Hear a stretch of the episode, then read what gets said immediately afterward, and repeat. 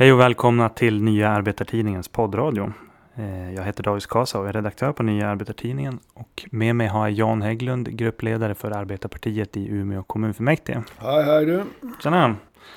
Ja, nu är jul och nyårshelgerna slut så det är dags för ett nytt avsnitt av podden. Det är avsnitt 25 i ordningen. Har du haft en trevlig jul då? Ja, jag har ju kunnat haft många poddar under julen om berätta om julmat och sånt där. För jag har ju Mm. ätit en del. Det har blivit mycket julmat alltså. Det har blivit mycket julmat och godis och alkoholfri glögg naturligtvis. Ja, den är ju faktiskt godare än glöggen med alkohol.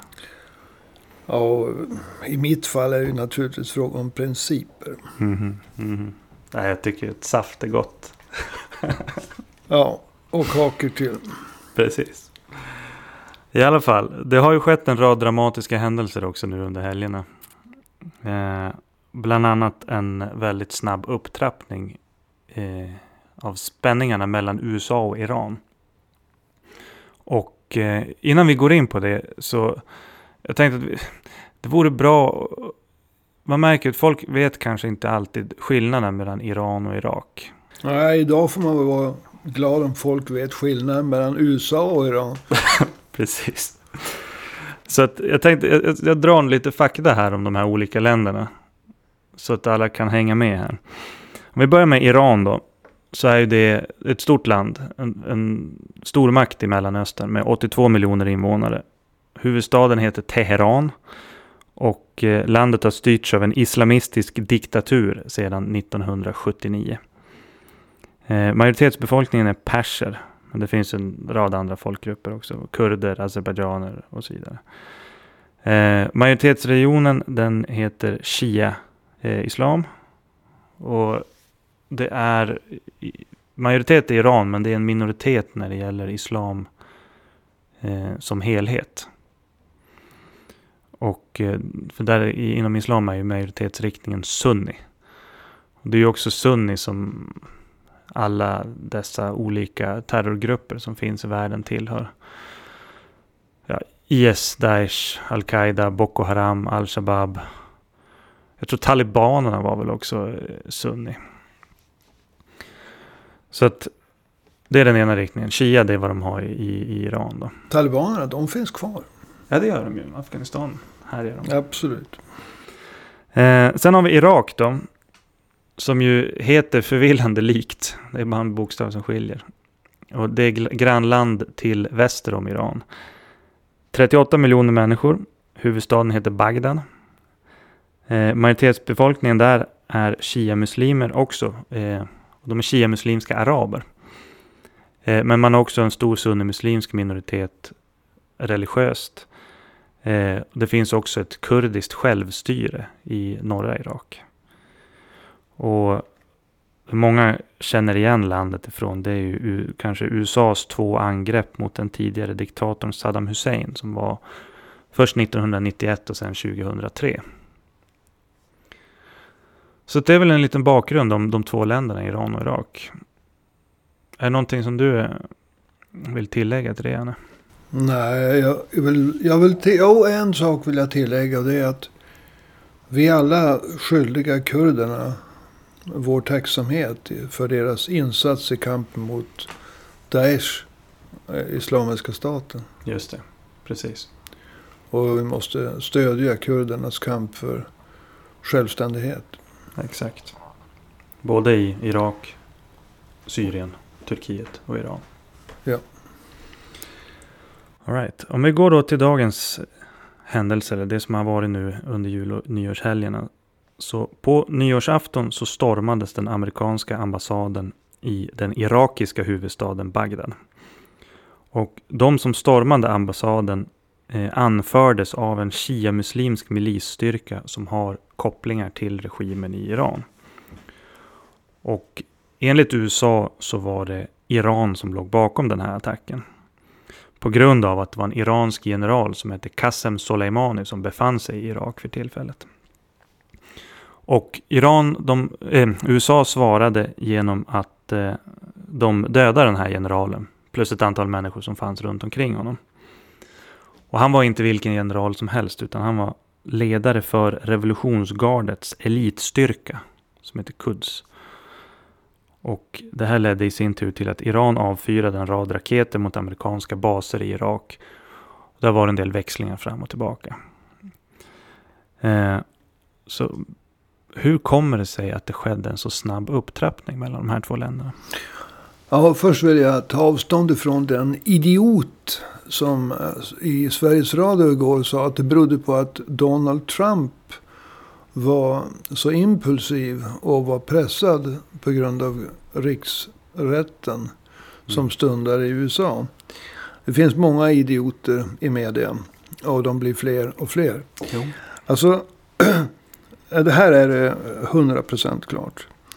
Att det som skedde i eh, Irak. Det måste se i ett historiens ljus. Eh, mullorna i Iran tog över. De kidnappade revolutionen som oljearbetare. Och det var en underifrån revolution mot shahen 1979. I samband med att mullorna kidnappade revolutionen i Iran så stormades ambassaden i Teheran av människomassor. Och, den amerikanska? Eller? Ja, den amerikanska ambassaden i Teheran, alltså i Iran, stormades. Och det är någonting man inte gör.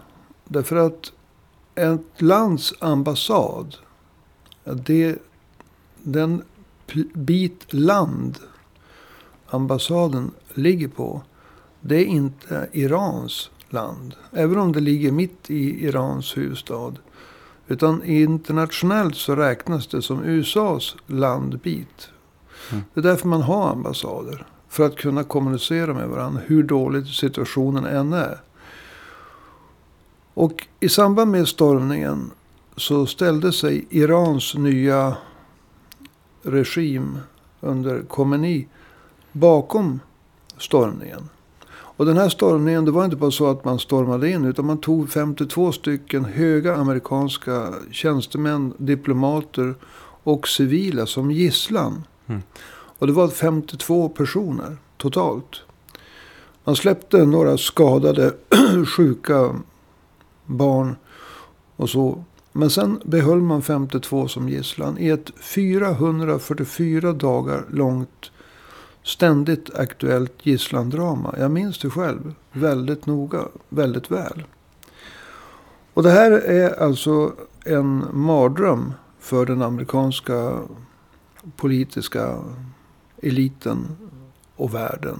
Men låt oss inte underskatta att det är ett trauma även för alla anhöriga, för den amerikanska befolkningen som minns det här.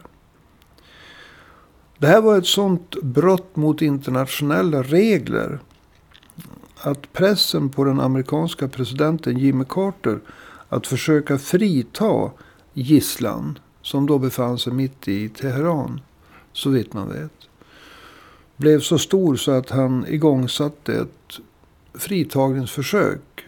Jag menar, mm. tänk på Iran. Det är ett stort land. Det är 8 miljoner invånare idag. Det var stort och mäktigt redan då. Mitt i huvudstaden. Och man skickade iväg åtta helikoptrar. Eh, helikoptrarna de råkade ut för sandig blåst. Och två stycken störtade. Det var åtta stycken från början. Nu var de nere i sex. Sen var det en som krockade med ett, en annan helikopter som skulle stå för bensin. Så att det blev en väldig smäll. Och ett an, åtta stycken, tror jag det var, amerikanska soldater dog. Mm. Och eh, många blev skadade. Och det här blev ett väldigt fiasko för den amerikanske presidenten Jimmy Carter. Och de här döda amerikanerna, de åtta döda soldaterna och eh, de vapnen de hade haft, helikopterresterna. Allt det här hamnade i Irans i den nya regimens händer. Och man visade upp det inför världen. Mm. Och man fortsatte att förnedra USA genom att göra det. Och eh, än idag så tror jag Jimmy Carter har ett väldigt dåligt rykte i Iran. På grund av att han försökte frita de här.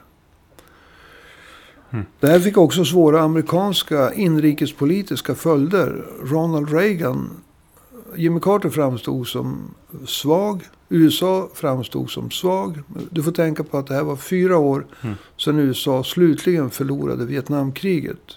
Vilket var 1975. Ja, just det. Så att det här var liksom toppen på ett isberg av amerikanska motgångar. Det var 74 så tvingades deras dåvarande president lämna presidentposten på grund av en Watergate-skandalen. Ja, Nixon, ja. Ja, Richard Nixon. Så att efter nederlag efter nederlag efter nederlag så kom det här som pricken över it över USAs tillbakagång och misslyckande. Mm. Men den andra sidan av saken är alltså att man stormar inte ett annat lands ambassad. Man tar inte deras tjänstemän och civila som gisslan. Och man eh, eh, håller dem inte i 444 dagar.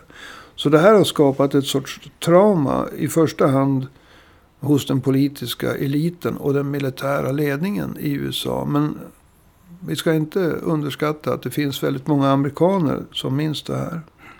Är det därför som, för det här är ju händelser som var 40 år sedan. Ja, Det är därför de har sådana effekter idag eller? ja visst. Människor glömmer, men det gör inte stater. Den Mm. amerikanska staten glömmer inte det här.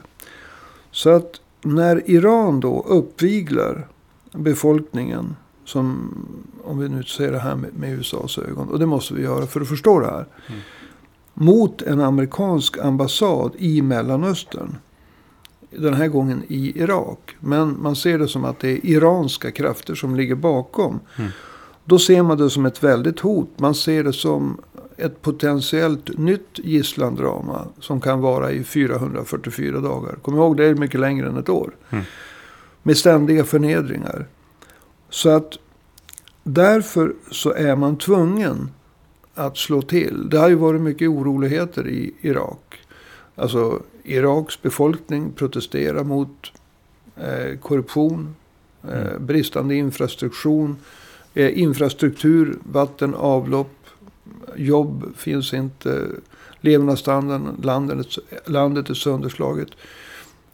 Men sen så riktas plötsligt protesterna mot den amerikanska ambassaden. Och i det läget så agerar USA mot en av dem som de anser vara mest ansvariga. Mm. Och han var ju inte på hemmaplan. Han var från Iran och han var i Irak. Mm. Den här generalen där. Den här generalen som USA skickade en, vad heter det, sån här flygande grej mot. En drönare tänkte Ja, jag. en drönare. Jag har svårt med drönare. Jag tänker mig att det ska vara små barn som är ute och leker med dem. Men det här var inga barn. Stanna Jag, jag vill bara säga igen. Alltså, jag blev så förbannad. När, eh, när jag hörde alltså en, en Iranien-kännare. Alltså det är till och med så att de här två 52 amerikanerna som blev tagna som gisslan 1979. Mm. Och hölls i 444 dagar. När Trump talade om hur många mål, militära mål, som han hade sett, utsett i Iran. Mm. Ifall Iran inte backed down. Det är ju exakt samma Ja, det var antal. också 52 ja. Ja, 52. Så den som tror att det här var någon tillfällighet. Alltså de experterna. De bör, nu menar jag inte det här bokstavligt utan bara bildligt, hänga sig. Ja. Eh, vad tror du? Nu, nu under hösten så var det en väldig proteströrelse som formligen exploderade mot den iranska regimen. Och egentligen ända sedan 2017-2018 så har det varit Alltså iranska fackföreningar har organiserat mindre och större strejker runt om i landet. Hur eh, påverkar de här ökade spänningarna den här oppositionen i Iran? Du menar att USA tog koll på den här Ja. generalen? Precis. Ja, alltså det ger ju regimen en möjlighet att ans- spela på den väldigt långvariga anti-amerikanismen som finns i bland annat Iran. Mm. Det gamla Persien. Alltså det här har ju djupa rötter. Jag menar, det var ju inte bara USA som tyckte illa om Iran. Efter det att mullorna tog över. Mm. Mullorna har ju varje dag kallat, inte varje dag men varannan, kallat USA för store satan. Va? Det var Mm. ett begrepp som så att säga etablerades i samband med att mullorna tog över Iran 1979. Mm. Men vi kan gå ännu längre tillbaka. Det fanns en vald president i Iran som var populär. Mossadegh. Han hade ju tänkt göra något så fantastiskt som att eh, nationalisera oljetillgångarna i Iran. Ja, det får man ju inte göra. Nej, de ska tas hand om främmande gamla kolonialmakter och nya imperialistiska makter som USA. Mm. Och på grund av denna idé han hade att eh, Irans oljepengar skulle komma Irans befolkning till del och inte eh, kolonialmakterna och USAs nya imperialism. Så störtades han och CIA hade sina fingrar med i spelet. Va? Mm.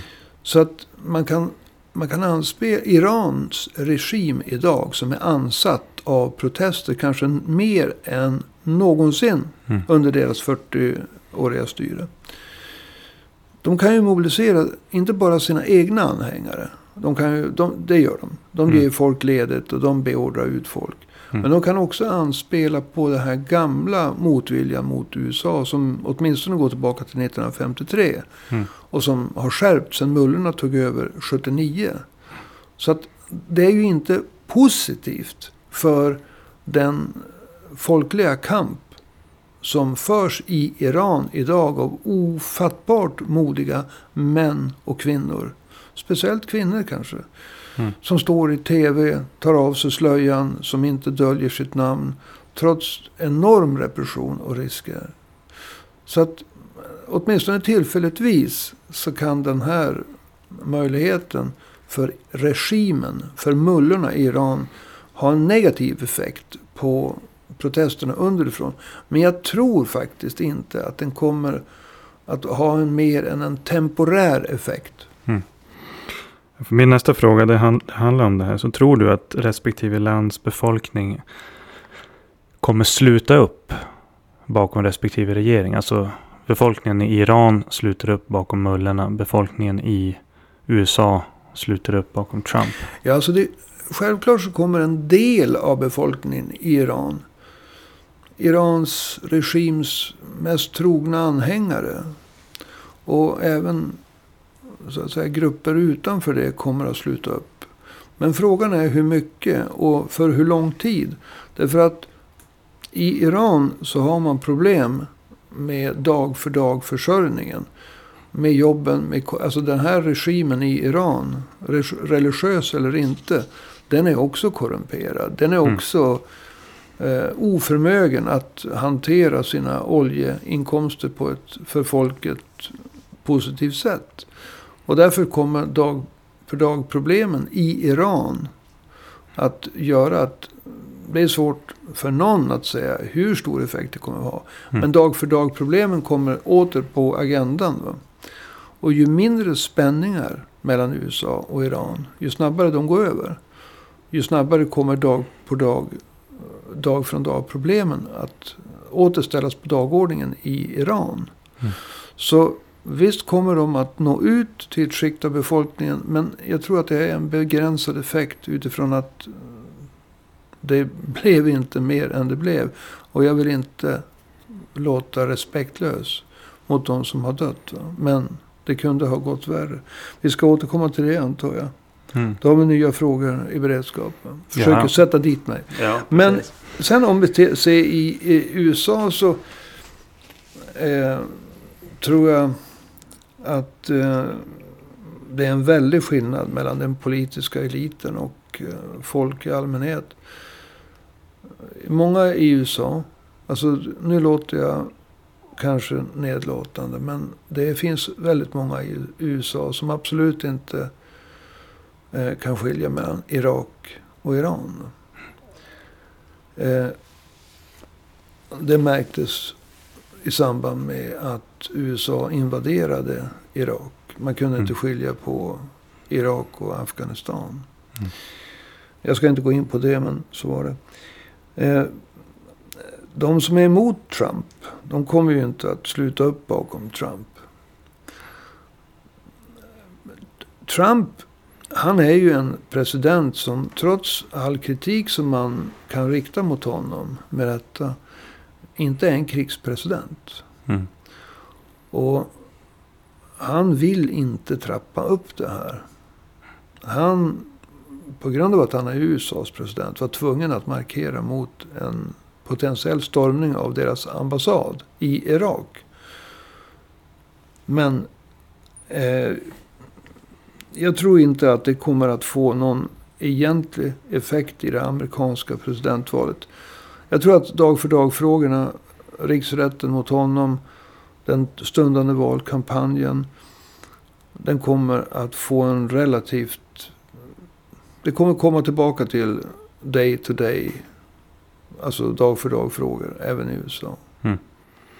Vilka, jag menar i Iran så är ju oppositionen ganska tydlig. Va? Det är så att säga de protesterande massorna, fackföreningarna och så vidare. När det gäller dag för dag-frågan. så för mig att så sent som den 23 december då var det ju lärar, ett lärarfack som demonstrerade för höjda löner och höjda pensioner eh, i Iran.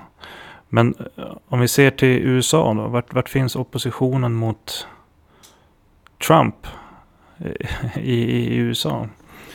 Ser vi till förra presidentvalet så fanns ju oppositionen mot det amerikanska etablissemanget. Dels i form av alltså alt-right. Som fick sin första eh, presidentkandidat. Kanske inte den de hade hoppats på. Men de fick Trump i alla fall. Och Mm. han vann ju presidentvalet. Även om Trump i första hand inte är republikan eller demokrat. Eller någonting. Han, är ju Trump. Ja. Men sen fanns det ju då en Bernie Sanders.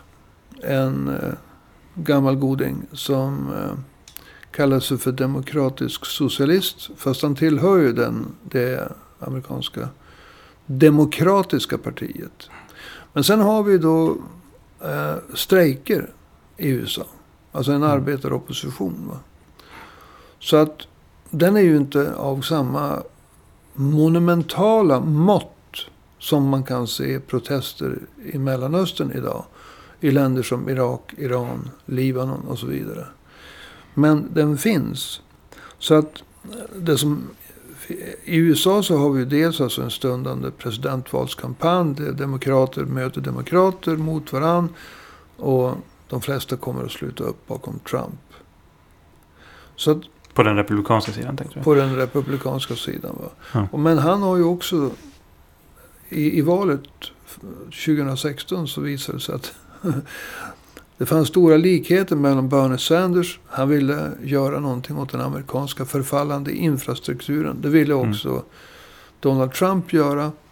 Så när Bernie Sanders, som var demokrat, blev besegrad av Hillary Clinton så åtminstone en del av hans anhängare gick över till Trump.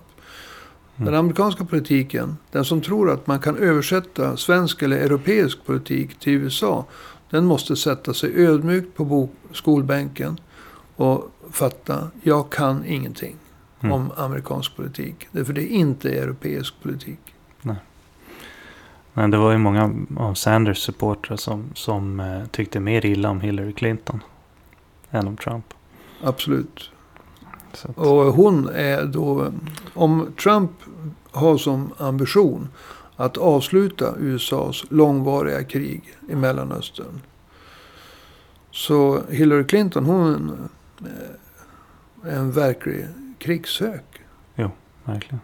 Det är ju många som talar om att, eller under de här dagarna, det har, det har förts resonemang om att det skulle kunna bli ett storkrig. Vad tror du om det? Alltså, det finns potential. Eh, potential är ju ett positivt ord. Alltså det fanns en risk. Det är som att du vill att det ska bli tredje världskrig. Nej, eh, vi har ju haft nyårsfyrverkerier så att jag fick nog med det. Men eh, i och med att det finns en sorts axel av Assad i Syrien. Han skulle inte sitta en dag utan stöd från... Jag citerar en bok som heter Kalifatets återkomst. Eh, stöd från iranska bajonetter.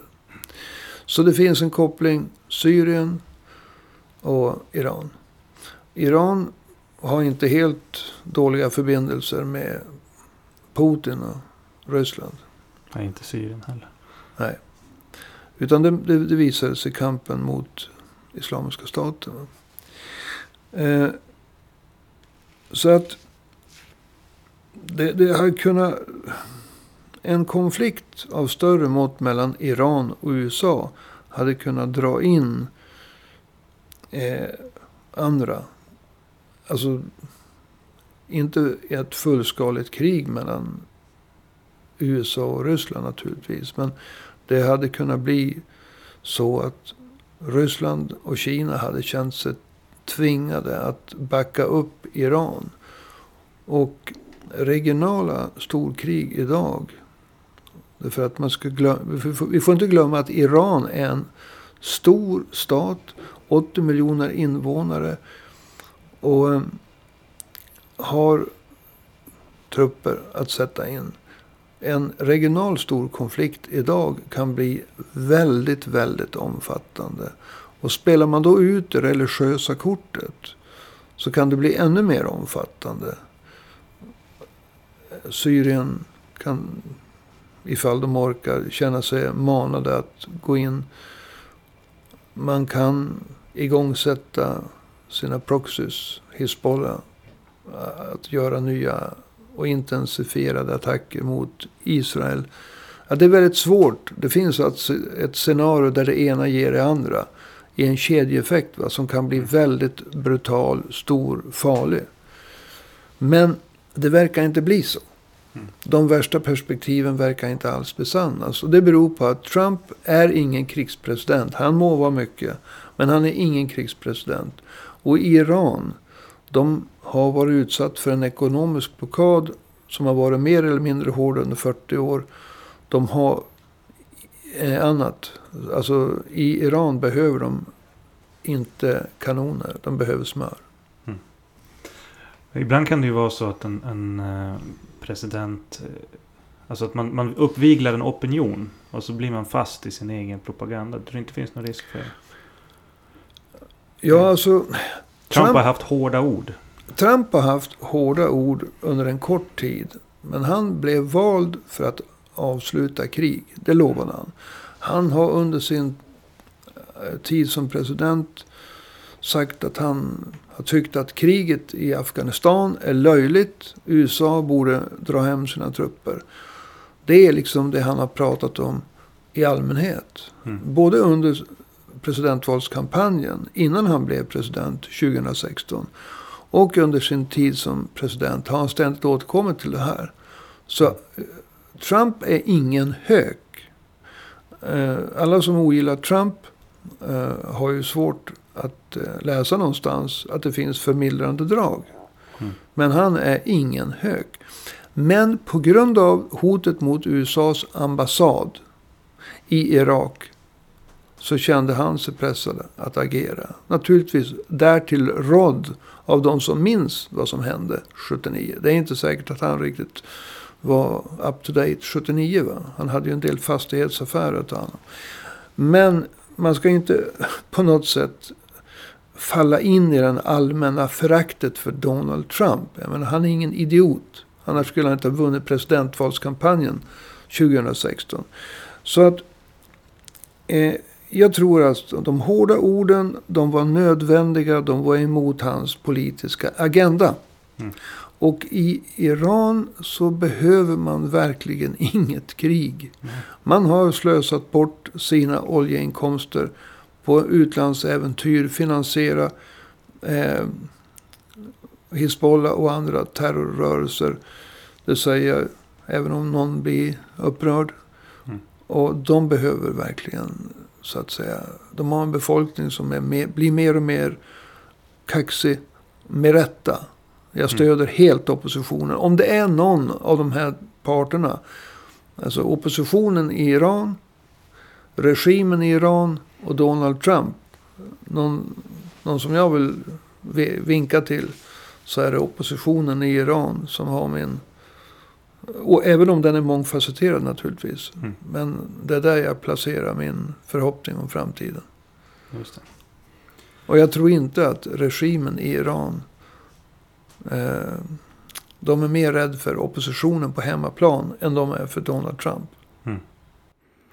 Så att du tror att det troliga just nu det är inte att det blir något mer? Det troliga just nu det är att Irans regim, de ljuger för sin egen befolkning. Jag tror alltså att de har sagt att de har dödat 80 jo, amerikaner jo. genom sina raketattacker. Jo. Men det har de inte gjort. Men i själva verket var det väl nästan så att USA fick en förvarning. Ja, Hörni grabbar, nu kommer det raketer här. ja det sägs att Ja. det gick till så. Eh, huruvida det var så eller inte. Men vad alla är överens om det är att man siktade väldigt dåligt från iransk sida. Mm. Men inte på hemmaplan, då var det 80 döda. På hemmaplan talade de om att man hade gett store satan på käften ordentligt. Mm. Och det visar den trängda situation som regimen i Iran befinner sig i. Man måste alltså ge ett budskap till Trump och den amerikanska hemmaopinionen. Mm. Men risken är ju väldigt stor annars att om två ledare hetsar mot varandra så gör man det för att få stöd på hemmaplan. Och lyckas man skapa starka opinioner på hemmaplan då blir man sin egen propagandas fånge Ja. och tvingas följa upp sina ord. Men, och här vill jag återigen, och nu låter det som att jag är en Trump-anhängare. Här vill jag återigen säga, alltså att om det här hade följt det mönstret. USA, USA tar koll på revolutionsgardets främste general, räknas som en nummer tvåa, två i Iran, enligt vissa. Mm. Eh, sen så svarar Iran med att skicka raketer mot USA. Deras baser i området. I det här läget så skulle ju Trump ha kunnat verkställa vad han kallar för en oproportionerligt hård retaliation. Alltså slå till en tredje gång då. Ja, ett motangrepp mot Iran. Mm. 52 ordentliga mål. Mm. Men det gjorde han inte. Nej. Utan han var mycket lättad över att Irans svar var så nedtonat. Och vad gäller på statlig nivå, mellanstatliga aktioner mellan Iran och USA så kommer säkert USA att skärpa sin handelsblockad ännu mer. Och det är möjligt att Iran kommer att ge sina proxies, Hizbollah och sådana organisationer, möjlighet att skicka lite fler raketer. Men det verkar inte bli worst case scenario. Verkar vara så att både regimen i Iran och regimen i USA vill trappa ner fortast möjligt. Just det. Du, en sista eh, fråga här. Eh, det har ju varit mycket om den här tragiska flygkraschen. Ja, Kan, kan du säga någonting om den? Det har varit mycket eh, åsikter som har florerat. ja, först vill jag säga att jag tycker inte synd om alla konspirationsteoretiker som har varit ute. Jag skulle vilja säga att jag tycker överhuvudtaget illa om konspirationsteoretiker. Eh, nu har jag fått det sagt. Eh, men eh, ganska snabbt så var det ju folk ute och sa att eftersom Iran hade skickat raketer mot USA. Mot USAs baser så förväntade man sig att USA skulle skicka åtminstone någon raket tillbaka. Och man var på högspänn. Och eh, den kanadensiske premiärministern Trudeau. Vars pappa också var premiärminister för övrigt. En gång i tiden, minns jag. Eh, han var ju först ut och sa ganska definitivt att det här är eh, nervösa iranier som sköt ner Mm. planet mellan Kiev och Iran. Var det Teheran det skulle till? Precis, det skulle från Teheran till Ja. Kiev. Och eh, det har ju allt fler anslutit sig till. Och nu har ju den iranska regimen själv gått ut och sagt att de sköt ner planet Mm. av misstag. Mm. Och det här, det, det faktum att Iran går ut och erkänner ett, ett misstag av den här omfattningen. Mm. Det tyder på att det kommer att bli en ytterligare nedtrappning. Alltså man använder nu på ett ganska modigt sätt. Om jag får säga vad jag tycker. Alltså Iran är ganska modiga att ta på sig det här. Mm. Men man gör det för att det här kommer att eh, stärka nedtrappnings... Alltså det som drar mot nedtrappning. Mm. Därför att nu kan amerikanska tekniker, iranska tekniker.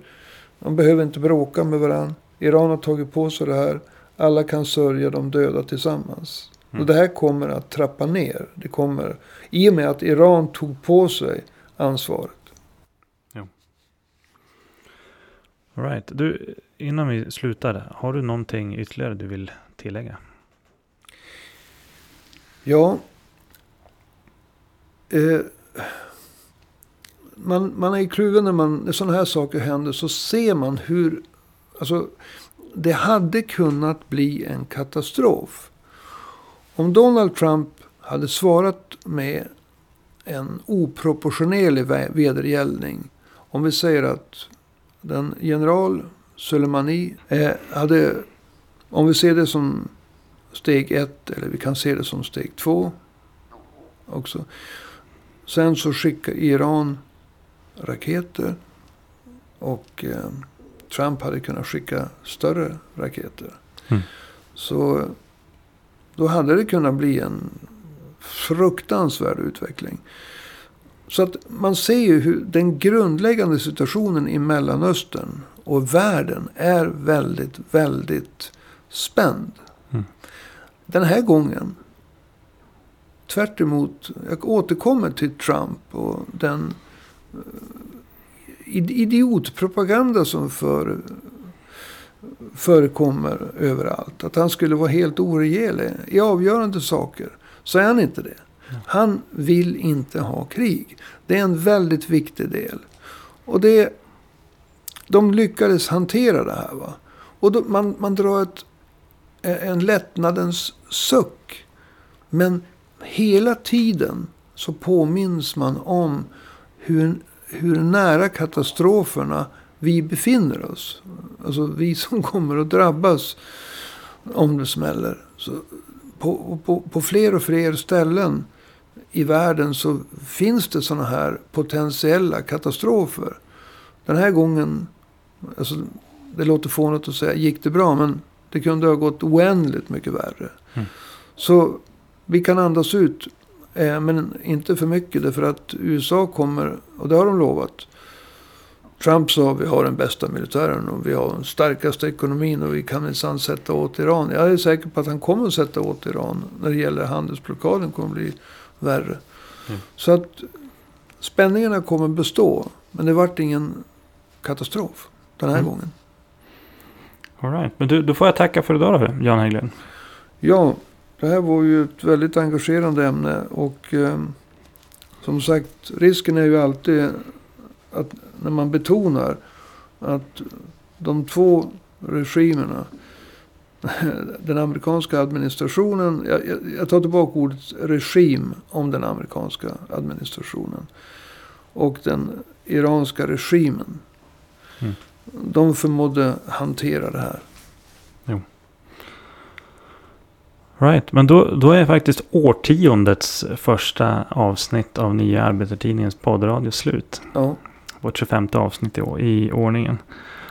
Och... Eh, jag vill säga en sak till. ja, Jag vill skicka mitt stöd till den iranska oppositionen. ja. Vi kan skicka ett kollektivt stöd till den iranska oppositionen från den Nya Arbetartidningen. Ja. Har vi ju gjort i en del artiklar också.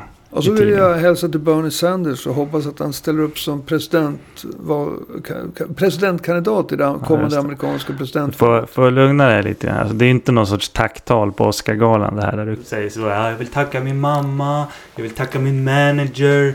Jag vill tacka Martin Scorsese som, rediger, eh, som regisserade filmen. Nej, men jag tänkte För balansken, balansens skull. Ja, det är sant. Bernie Sanders och den iranska oppositionen. Ja, i, i omvänd ordning. All right. Innan jag, vi, vi slutar här då, så vill jag uppmana dig som lyssnar att eh, stödja oss ekonomiskt i detta nya årtionde. Eh, exempelvis så kan du swisha oss en femtelapp eller en hundring. Eh, numret är 123 504 7105. Alltså 123 504 7105. Och eh, ja, ni vet ju vad vi brukar säga. Det finns inga bidrag som är för stora. Så att eh, swisha på. Det var allt för idag. Jag heter David Skasa och du har lyssnat på Nya Arbetartidningens poddradio. Ha en trevlig helg så hörs vi igen nästa vecka. Hej då!